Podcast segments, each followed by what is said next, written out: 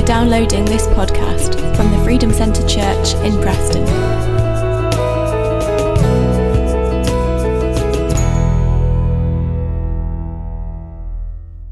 It's good to see you all this morning. Uh, we are currently in a series where we're kind of working through some chapters of Jack's book, which is this book. If you've not read the book yet, I think most of us are probably either working through it or read it or about to start reading it or something.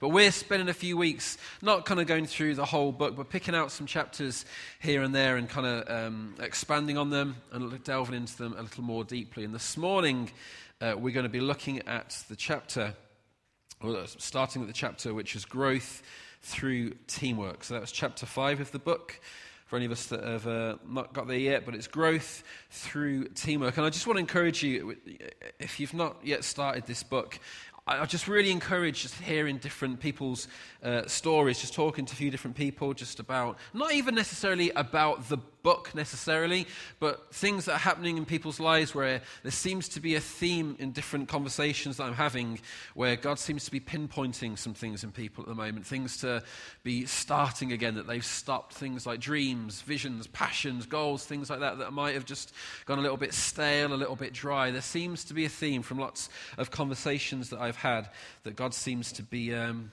just poking them a little bit at the moment. So, um, and I think that shows to me that this is a book for the time.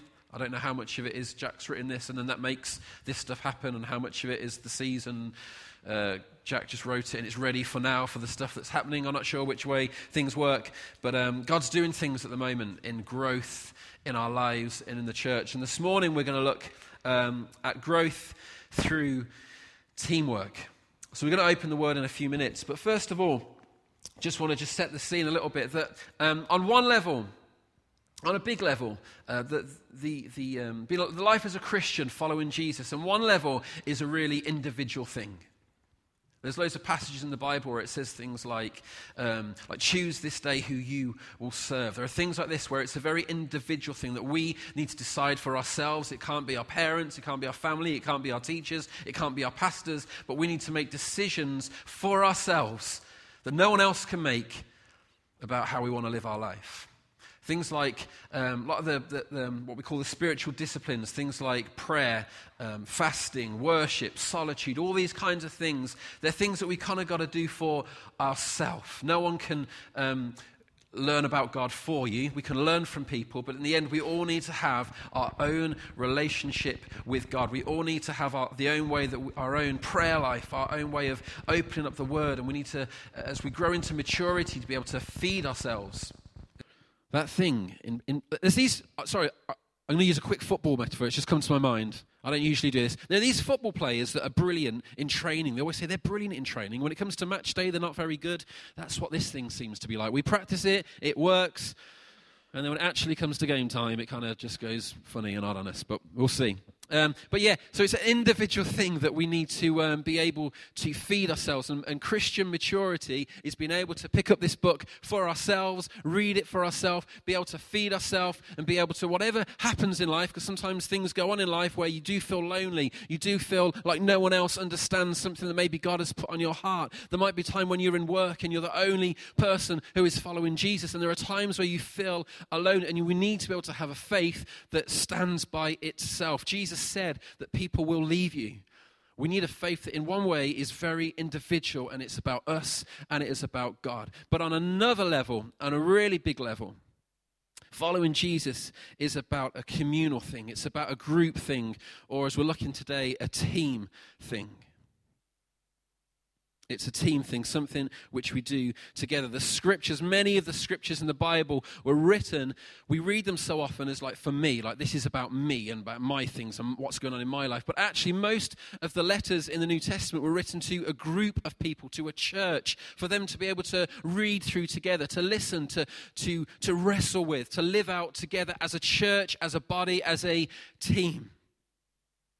In the Old Testament, God called Israel to be a people who showed the world what he was like. The way that they lived their life would show the, the rest of the world what our God is like. And in the New Testament, God designs this thing called church, a team who will show what he is like and, and be what he is like, to be his hands and to be his feet, not as just individuals, but as a church together, to be this, this community that shows the world what God is like. So following Jesus is a personal thing, but it is a group thing. It is a communal thing. It is a team thing. We're just going to read a few uh, passages just to kick us off. And we're not going to uh, spend too long talking about these as such. We'll refer to them later. But just to kind of um, just get our minds into gear, just kind of what we're talking about this morning. So this first passage is from Matthew chapter four. And this is just a few scriptures of when Jesus was putting together his uh, team of disciples. So Matthew four eighteen says that as Jesus was walking beside the Sea of Galilee, he saw two brothers, Simon called Peter and his brother Andrew. They were casting a net into the lake, for they were fishermen. Come, follow me, Jesus said, and I will send you out to fish for people. And at once they left their nets and they followed him. Going on from there, he saw two other brothers, James, son of Zebedee, and his brother John, and they were in a boat with their father Zebedee, preparing their nets. Jesus called them, and immediately they left the boat and their father, and they followed him. Uh, Matthew chapter nine, verse nine, it says, as Jesus went on from there, he saw a man named Matthew sitting at the tax collector's booth. Follow me, he told him. And Matthew got up and he followed him. And while Jesus was having dinner at Matthew's house, many tax collectors and sinners came and ate with him and his disciples. And when the Pharisees saw this, they asked his disciples, why does your teacher eat with tax collectors and sinners? And on hearing this, Jesus said that it is not the healthy who need a doctor, but the sick. Let's just pray quickly before we carry on. Lord Jesus, thank you um, that you are doing something at the moment in our church, God. I thank you that even in the past few weeks, God, there is growth that has happened in our life, God, and I pray that you would bless that growth. I pray that we would grow more. Father God, I pray that even in this room where things have uh, got dry, where things have uh, died, where people have kind of stopped stuff and laid it aside, God, I pray that this morning would be a morning where you breathe new life into places of our life that might have grown, grown cold and where you want to see growth. So I pray that in Jesus' name. Amen. In twenty nineteen, where we are at the moment, last time I checked, I think um, it's fair to say that we are probably the most connected generation that has ever existed in the history of the world. In twenty nineteen, through the internet and through our phones and uh, tablets, whatever it might be, we can just pick up the phone and we can call someone the other side of the world in a second. We've got things like Skype and FaceTime where we can talk to anyone, anywhere, at any time and see their face. We have, um, you know, your Facebook and whatever it might be, Twitter, where you can be in touch in a second with people you don't even know, just celebrities, whatever it might be. You can get real-time information and communication from them quicker than it might even come down the T V.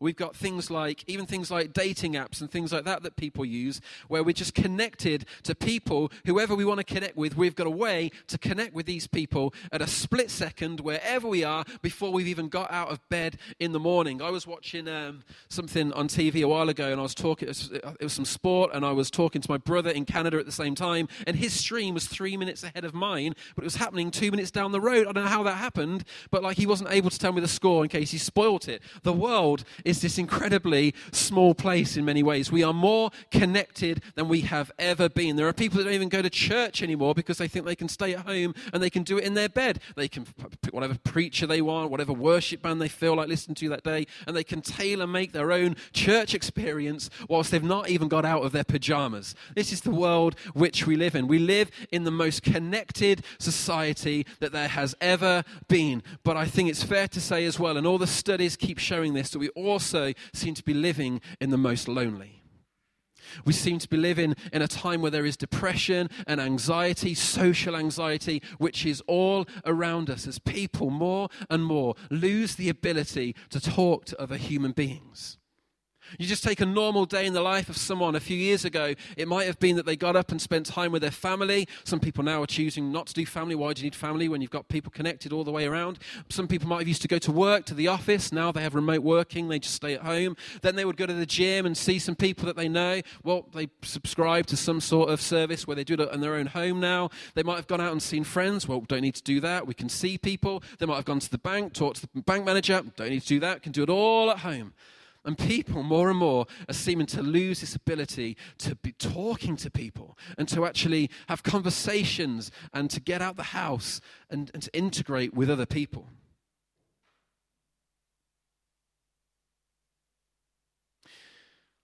And being in a community is one thing. Like, it's really great. I'm sure you'll agree that community is something we should do better, and we can talk about community. Community is incredibly important. But this morning, we kind of, I'm going to hop even one stage further than that, and that is this whole idea of team.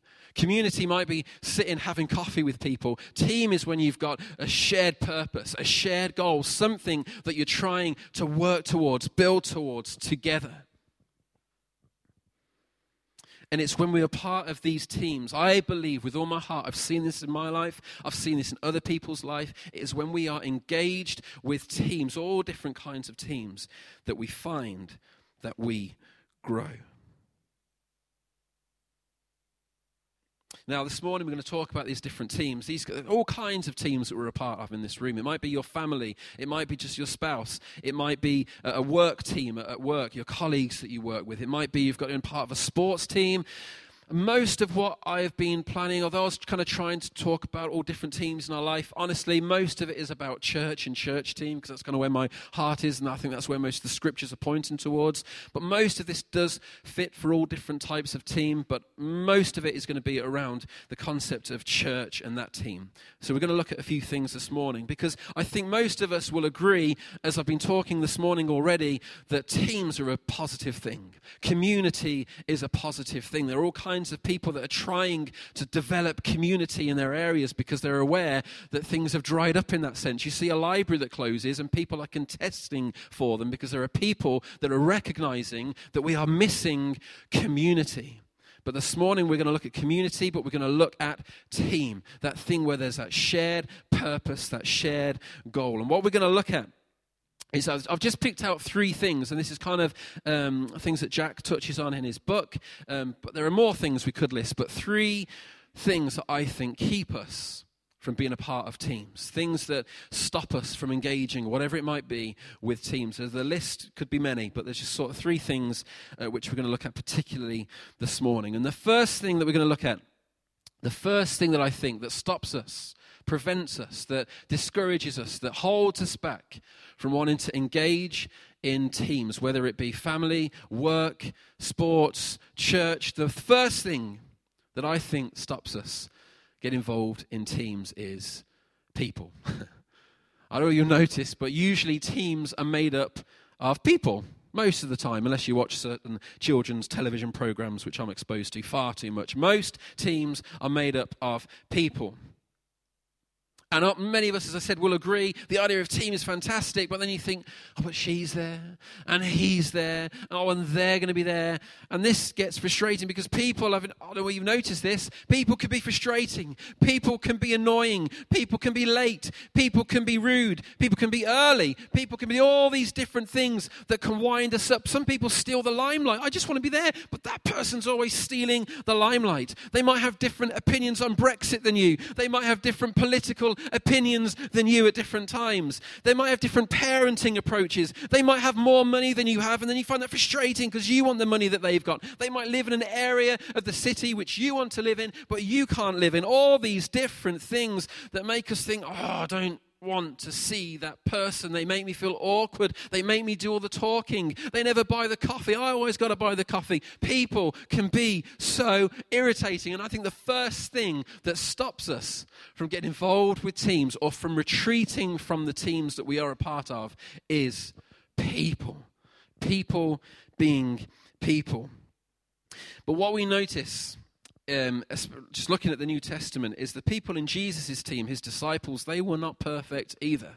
It's so easy to think, well, my team's the problem. If I was in another team, it'd be fine because he's not there and she's not there. But we always find that he and she usually are in the other team as well, because people are just people wherever you go. But if we look at Jesus' team, the disciples, they fought for position. They fell asleep when Jesus told them to pray. They misunderstood his teachings. They disobeyed his orders. Peter denied Jesus. Thomas doubted Jesus. G- Judas betrayed Jesus. The disciples, Jesus' team, were flawed human beings, yet still Jesus chose to select a team. Jesus, knowing what people were like, Jesus was a person himself. He knew what people were like. He could have done the mission all by himself, but he chose, despite the failings, to use a team. And the mistakes that were made that I just listed, they were never enough for Jesus just to fire them and throw them out of the team.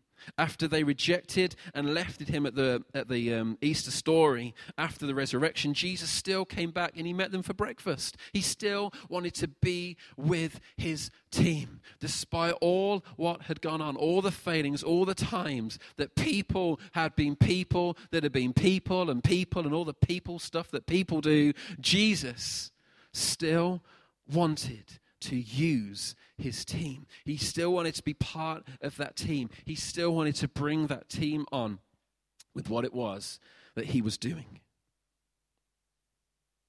It's so true that your team will hurt you, again, family, at work, in church, whatever it might be, all different teams that we're part of. Your team will hurt you. They will annoy you. Your team will frustrate you.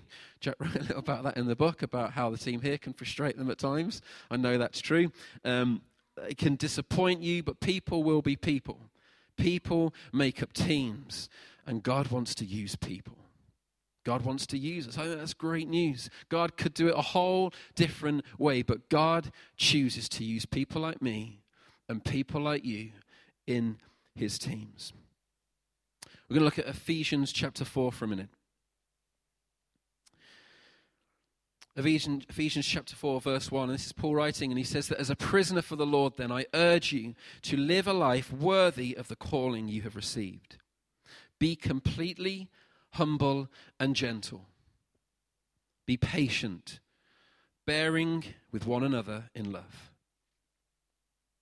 Make every effort to keep the unity of the Spirit through the bond of peace. There is one body, one Spirit, just as you were called to one hope when you were called. One Lord, one faith, one baptism, one God, and one Father of all, who is over all and through all and in all. And then Paul goes on in the next few passages to talk about how God gave apostles, prophets, evangelists, pastors, teachers to grow the church and to, to see us to a place of maturity so that we would actually grow as people. We're talking about growth, so that we could grow as a church and to grow as people. And then in verse fifteen, it says, instead, speaking the truth in love, we will grow to become in every respect the mature body of him who is the held, who, who is the head, that is Christ. From him, the whole body, joined and held together by every supporting ligament, grows and builds itself up as each part does its work. So here we see, in the context of team, Paul writing to a church, writing to people, saying how we will grow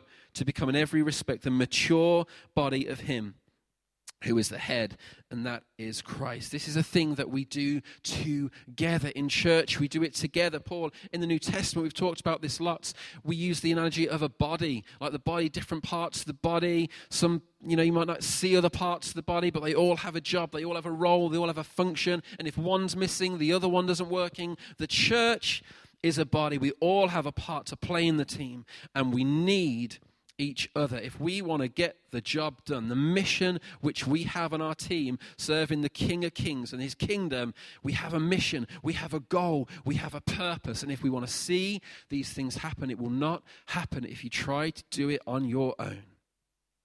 It needs us to be a team. Yesterday I was just at home uh, and, and Hugo's got his train track and he wanted me to help him build it.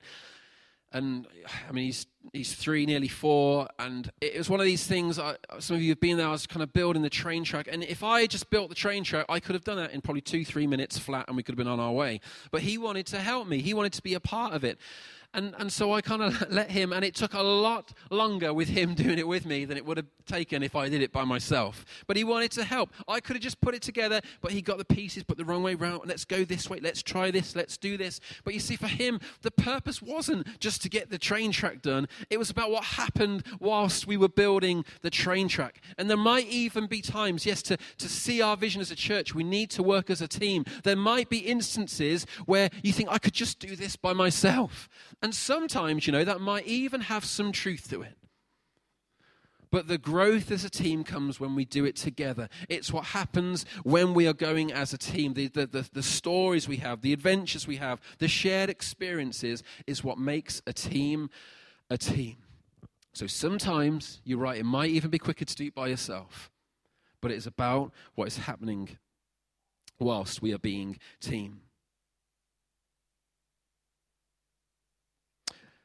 So growth will come when we are a part of the team and we are a part of people. The second word that I want us to look at, so the first reason that I think um, we withhold from teams is people. The second word is comfort. Comfort. Um, in the book, Jack says that people stop growing when the price becomes too high. People stop growing when the price becomes too high.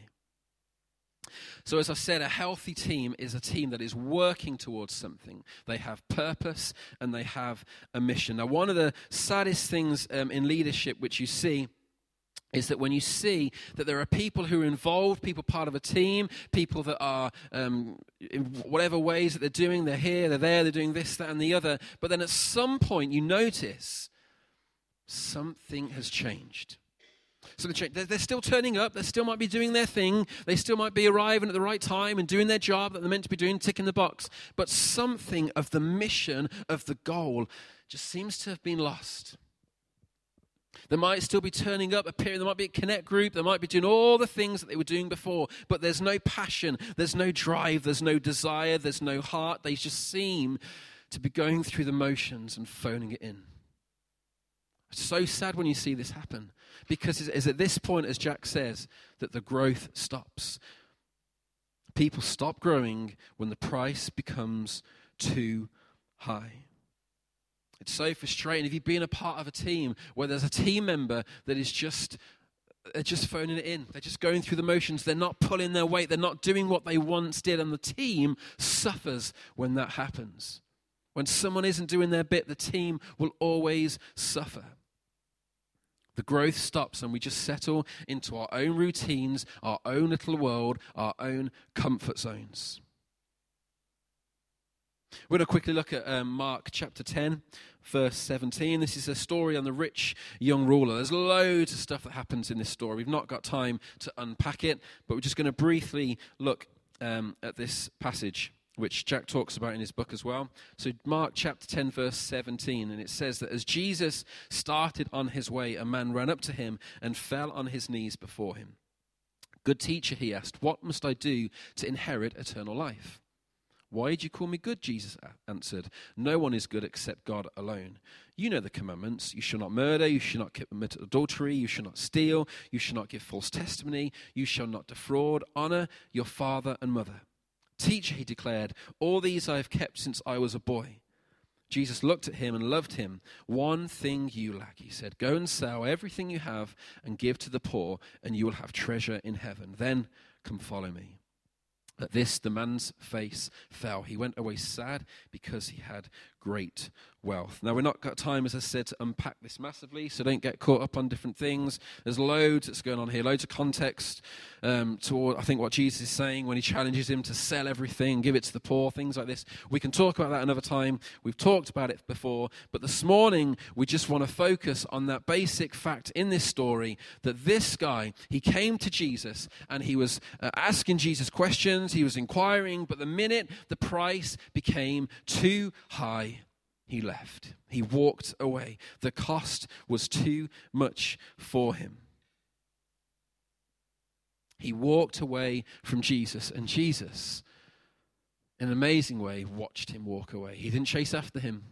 He watched him walk away. And that is because there is a cost to being in a team. There is a price to being in a team. In your home, in your families, there is a price to being in a team. In your workplace, there is a price that you pay to being an effective member of a team. It requires of us. It requires our time. It requires our effort, our sometimes our money, sometimes petrol. Sometimes it might be missing something on T V that night to be with the team. Laying other things down. But nothing is more valuable than the growth that we get from being in a team. I promise you that in my years um, as being involved in leadership in a team, I can promise you people grow when they are a part of a team. When they're a part of a team, when they're doing life with each other, when they're laughing, when they're eating together, when they're traveling somewhere together, when they've got to have a WhatsApp group to arrange what time, is it seven o'clock, is it half past seven? All these tiny little things that can seem so unspiritual, that can seem so normal, that can seem so just like, just piffy things of life. These things is what makes us grow as a team and grow as individuals. I've seen it time and time again. So I'm just going to quick challenge. If you are a part of the church and you feel like you are not growing, my first question is, are you a part of a team? Are you doing anything? Are you involved? Because time and time again, I've seen that that is where we get our growth. Third thing I want us to look at, another fun word after the word of comfort, is pride. Pride. I think pride often keeps us from engaging in teams. Um, in his book, Jack talks um, about this story about Febreze, you know, the stuff we spray, and about how Febreze, that means Febreze, if, uh, Febreze and how Febreze came about. And he said that um, in the story, I wasn't aware of this story, but Febreze, it had three teams that were involved in getting Febreze to be a successful product that it was. It had people that discovered the product, and then they had people that tried to sell the product, and they couldn't realize why it wasn't selling. They only um, solved this problem when they had a marketing team who could find the solution of why it wasn't being sold. And it needed three different teams to work together to find the solution to make Febreze the successful product which it is today. And in that one story, we see that a team is more than just you, me, and I. A team is more than just ourselves. It needs other people, other skills, other gifts, other um, types of people, whatever it might be, other teams even, that can work together to solve our problem, to make us successful as a team. We often, many of us, we often um, don't like the idea that we can't do it all ourselves. We want to be able to do it all ourselves. We don't want to have to rely on anyone else. And there are many people in today's world that work hard. They work long hours. They work and they work and they work hard, hard, hard, all so they can reduce their dependency on another human being. So that they can just basically feel like they can do anything themselves and that they rely on no one. Pride keeps us from a team. Teamwork is admitting that you can't do it all by yourself. Brene Brown uh, says that wherever perfectionism is driving us, shame is riding shotgun. Wherever perfectionism is driving us, shame is riding shotgun. Sometimes it's having to mix with people that are different than us. At the start, we read those accounts of Jesus um, um, meeting his disciples and asking them to join him. So we've got fishermen and we've got tax collectors on a team together. Now, my guess is that they would have not been natural fits in society to be spending time with each other. But Jesus had a team that had fishermen and had tax collectors. You might be in a connect group that has got people that are completely different to you, different professions, different backgrounds, different whatever it might be. But it's not It's not unusual. Jesus put together a team with all kinds of different people, with all kinds of different issues and different pasts. But that's what he decided to do when he made, put together his team of disciples. Being in a team means that sometimes we've got to adapt our schedule. It means we've got to adapt our ideals, adapt our preferences. Why should I change my plans? Why should I be, I've got to be here, I've got to be there. Well, I've got to, I've got other things I could be doing. I'm busy, I've got things to do. Why should I be the one that has to change my plan for the team? A team forces us It forces us, it challenges our pride and our stubbornness. Maybe it's not so much pride, but it's that horrible thing, inverted pride. Well, you know, what difference can I make? You know, they don't need me. I can't do anything. There's, you know, it's poor old me. I haven't got a gift. I can't help. They don't need me. They can do it without me. I can't do anything. Inverted pride. It's completely different, but also like from the same place of pride.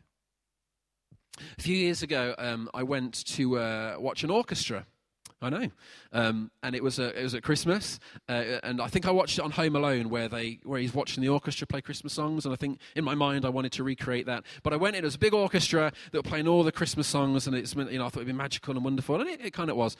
But I remember sit, sitting there watching the orchestra, and they're all playing as they do, and the music's filling the room, and it's fantastic. The, the violins are there all at the front, they're going for it, and there's trumpet, they're going for having a great time. There's a guy with a drum all the way through, boom, boom, boom. But right in the corner of the orchestra, there was this one guy in a tuxedo holding a triangle, right? And he was stood there, and, and then he, he was stood there like this, just, you know, all very formal, and then every now and then he kind of just went, ding. And, it, and, it, and he had this little kind of like, hmm. and, then, and then a minute would go by, two minutes would go by. And I honestly, he probably hit the thing six times in about ten minutes. But he stood there, he had all the gear on, and he was part of the team. Bless him, he was doing his job. Now, I just think that, that guy there, I saw that guy and I thought, that is a man who has not got a lot of pride. In the best kind of way. Like, he, he was willing to stand there with that thing, ding, while all the rest of the orchestra were getting the highlight, the limelight, the solo parts. You know, you get the bit where the flute comes in and it's all nice. Ding. And he loved it. You could tell he was having a great time. But there are some times when we're a part of a team, there are roles for us, there are jobs where we're not going to get the limelight. We're not going to be the one that's getting the solo part. But the piece of music is not going to be the same without it. Ding. That's all it might be. But there are times when you're on a team where you need to lay your pride down and, and do roles like this. And this, I think, is what one of the reasons that stops us from wanting to be in teams, because we don't want to be that guy. We don't want to be the person that has to sit on the side of the stage holding a triangle. Ting. We want we want a bigger role. We want something more to do. Something more. My time's busy. I'm busy. I'm worth more than that. But there are times when we're in teams that we need to be able to do these different jobs. And this is why I, one of the main reasons I think that God loves to use team, because it forces us, it presses hard against our pride sometimes. It presses hard against it and it gets uncomfortable and it's like, I just want to go and do my own thing on my own time, my own way. I've got a smartphone. I don't need a team. I can just do everything that I need. I can do on my phone. But I think that is why God champions this idea of being part of teams in life. Philippians chapter two verse three says, do nothing out of selfish ambition or vain conceit. Rather, in humility, value others above yourself. In humility, value others above yourself. I love the way the Message puts this passage. It says, if you have a heart, if you care, then do me a favor. Agree with each other. Love each other. Be deep-spirited friends. Don't push your way to the front. Don't sweet-talk your way to the top. Put yourself aside and help others get ahead. Put yourself aside and help others get ahead. Don't be obsessed with getting your own advantage. Forget yourselves long enough to lend a helping hand. I heard a great story um, a few years ago. I was listening to um, a guy, Mike Pilavachi. Many of you will be f- familiar with him. And he was preaching. And he was talking about once he went to preach in, um, at a conference some, somewhere in the world. And he'd flown there. He arrived. He was tired. He just wanted to go to bed. He was jet-lagged. And he got there, and when he got there, he realized that the Hillsong team were there as well. And he said, he was quite honest, he said at the time, he thought he wasn't really into Hillsong. He thought it was a bit noisy, a bit showy, a bit, you know, lights, and wasn't his sort of thing. He thought, we do the proper worship. You know, we don't need Hillsong, thank you very much. But when he arrived, he saw the Hillsong team. You know, these Hillsong teams sold all these albums and conferences, whatever it might be. But he saw them when they arrived. They were jet-lagged as well, just as tired as he was, but how they were um, operating as a team. And he said that they were um, helping move the tables, getting ready for the conference. They were seeing however they could serve, what, what they could do. And he, he overheard conversations that they were having, the different worship leaders saying, do you know what, you should lead worship tonight. You know, it's great. No, no, no, no, you, you should lead. I, I did it last time. They love it when you lead. You lead that song so well. And they were like arguing over which one of them should have the uh, the opportunity to lead the worship. And he said, he confessed, he was so challenged by the way that they operated as a team.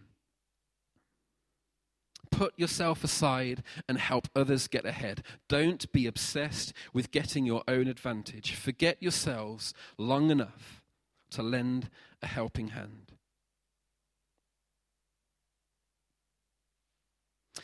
As we uh, move to the end now, I just wanted to just to just to close in on this a little bit.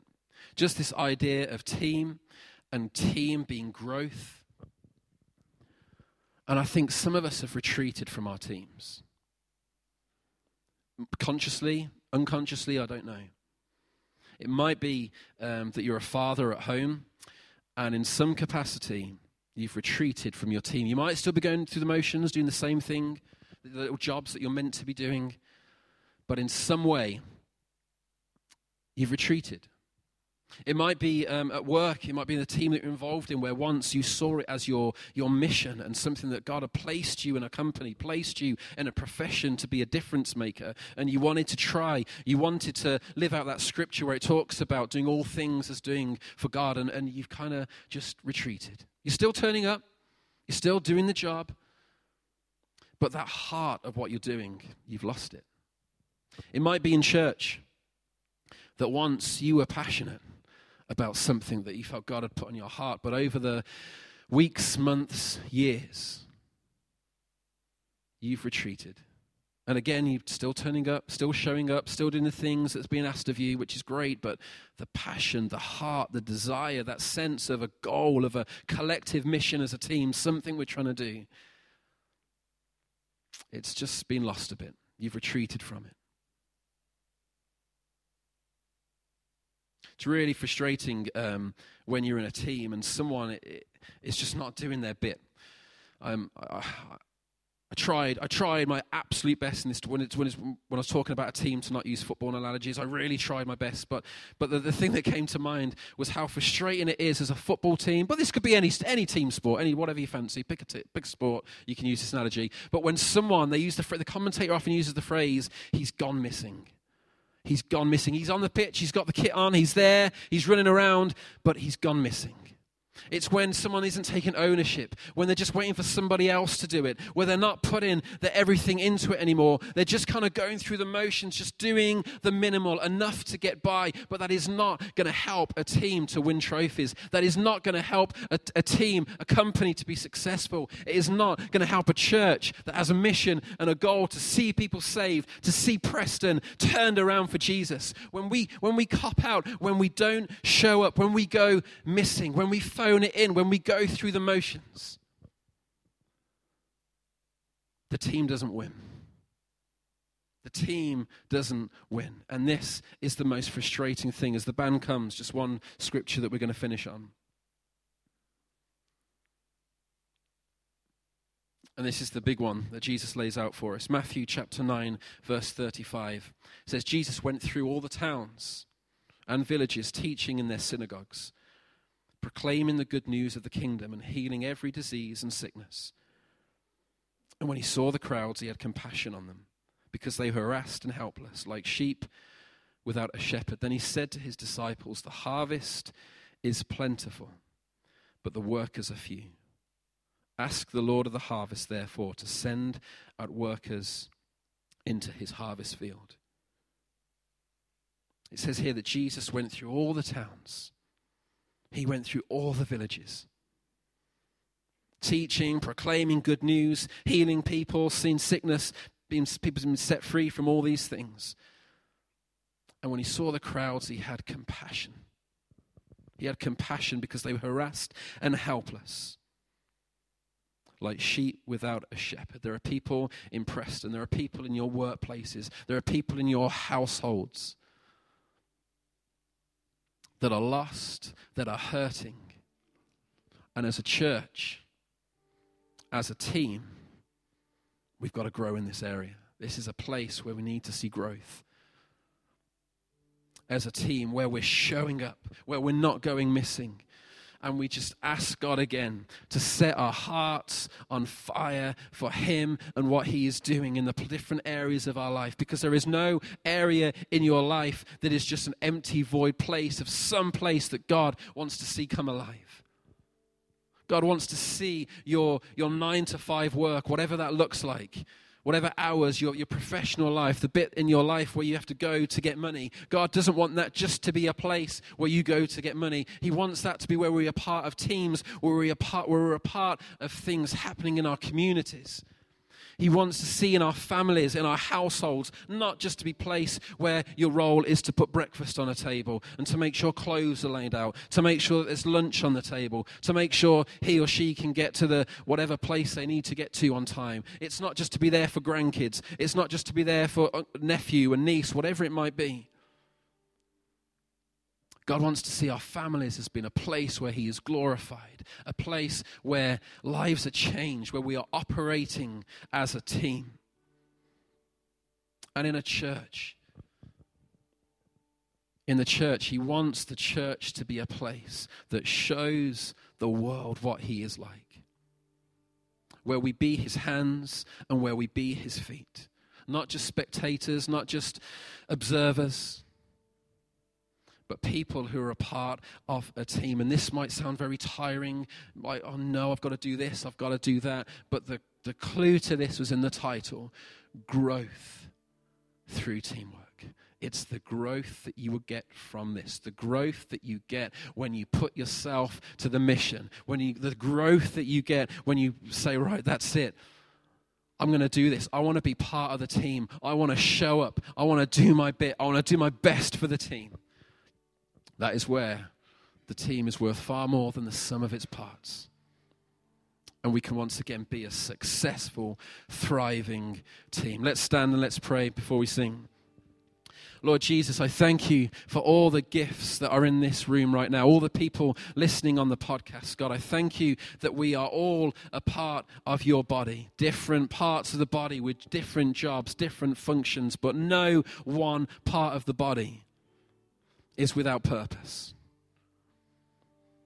God, I just want to pray anyone in this room that is feeling like their purpose has run dry, whether it through fatigue, whether it through frustration of people, whether it through uh, pride, whether it through their comfort being their challenged, whether it be through their health, whether it be through their age, whether it be through life circumstances, whether it be heartache, whether it be terrors, which we looked at last week, whatever it might be, I want to pray, God, and declare that this is a season of growth. Growth. This is a season of growing more and more and more into the likeness of King Jesus. I declare, I speak, this is a season of moving from the old things into the new things. I declare this is a season where all the lies of the past are going to fall and be replaced by the hope and the promise of future, of a future of purpose, of a future of being a part of the church of Jesus, doing wonderful things. I speak, God, that from this church we are going to see lives changed. We're going to see people who do not um, profess to know Jesus begin to know Jesus as their Savior. We're going to see lives changed, because you are at work in this city of Preston and all these surrounding places. I believe, God, that you are at work. God is at work in this generation, at this time, in your life, in your family, in your office, in your street. God is at work. Holy Spirit, move now, I pray, in every single life. Point your finger, God, at us in any way. Show us, reveal us. Show to us, God, anywhere in our heart that needs to just come back to you and say, God, I want to follow your ways. I want to follow your ways. The harvest is plentiful. The harvest is plentiful. So much of the time it feels like that is not true in our day and age, with all the stuff that's going on with everyone, with their jobs and their gadgets and their mentalities and secularism, whatever it might be. But the harvest is plentiful, but the workers are few. So this morning, God, I pray that workers come back again to say, God, I want to be a part of your team. Use me. Here I am, God, use me. And may we see growth in this room, growth in our church, growth in our city, growth in this nation, growth on this planet. In Jesus' name, amen.